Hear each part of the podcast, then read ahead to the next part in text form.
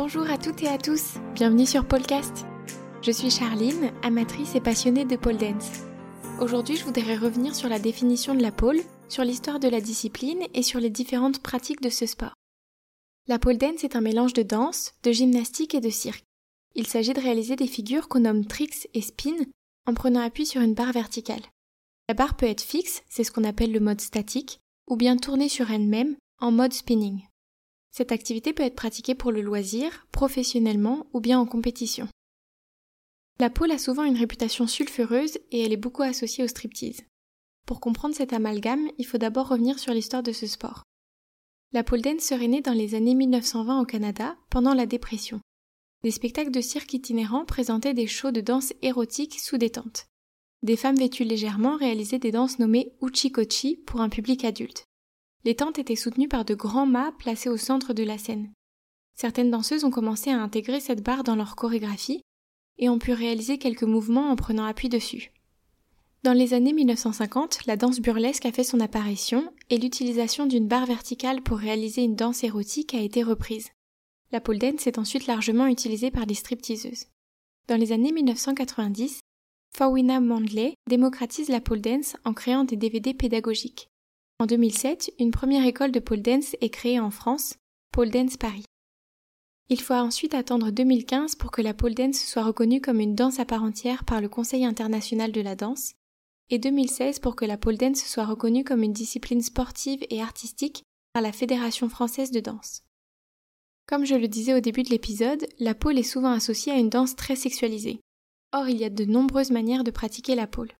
Je vais commencer par décrire la pole exotique. Il s'agit de la version la plus sexy de pole dance. On recherche ici à créer des mouvements érotiques et sensuels en jouant avec les lignes et les courbes du corps. Les pratiquants et pratiquantes portent fréquemment des talons hauts et des protections sur les genoux. Ces protections leur permettent de diminuer les douleurs lors des frottements des genoux sur le sol dans des mouvements qu'on nomme floor work. Personnellement, je n'ai jamais pratiqué l'exotique, mais on peut trouver des vidéos très impressionnantes sur internet qui lient force physique et féminité à la perfection. Dans l'imaginaire collectif, la pole se limite souvent à l'exotique, alors que c'est l'une des façons de pratiquer la pole, mais que c'est loin d'être la seule. C'est comme si on disait que tous les sports qui se pratiquent avec un ballon sont du football. Il existe plein de manières différentes de faire du sport avec une barre de pole dance. Je vais maintenant vous parler du pole sport. Il s'agit d'une pratique très centrée sur l'aspect gymnastique et athlétique. On peut y voir des enchaînements de figures très impressionnantes et extrêmement physiques. Les prestations sont à couper le souffle, je vous encourage à aller voir des vidéos pour bien comprendre cette discipline. Il existe également le pole art. C'est la pratique de la pole centrée sur la danse chorégraphiée. Ce style mêle des figures de pole dance et des transitions dansées. Il existe aussi la pole théâtre.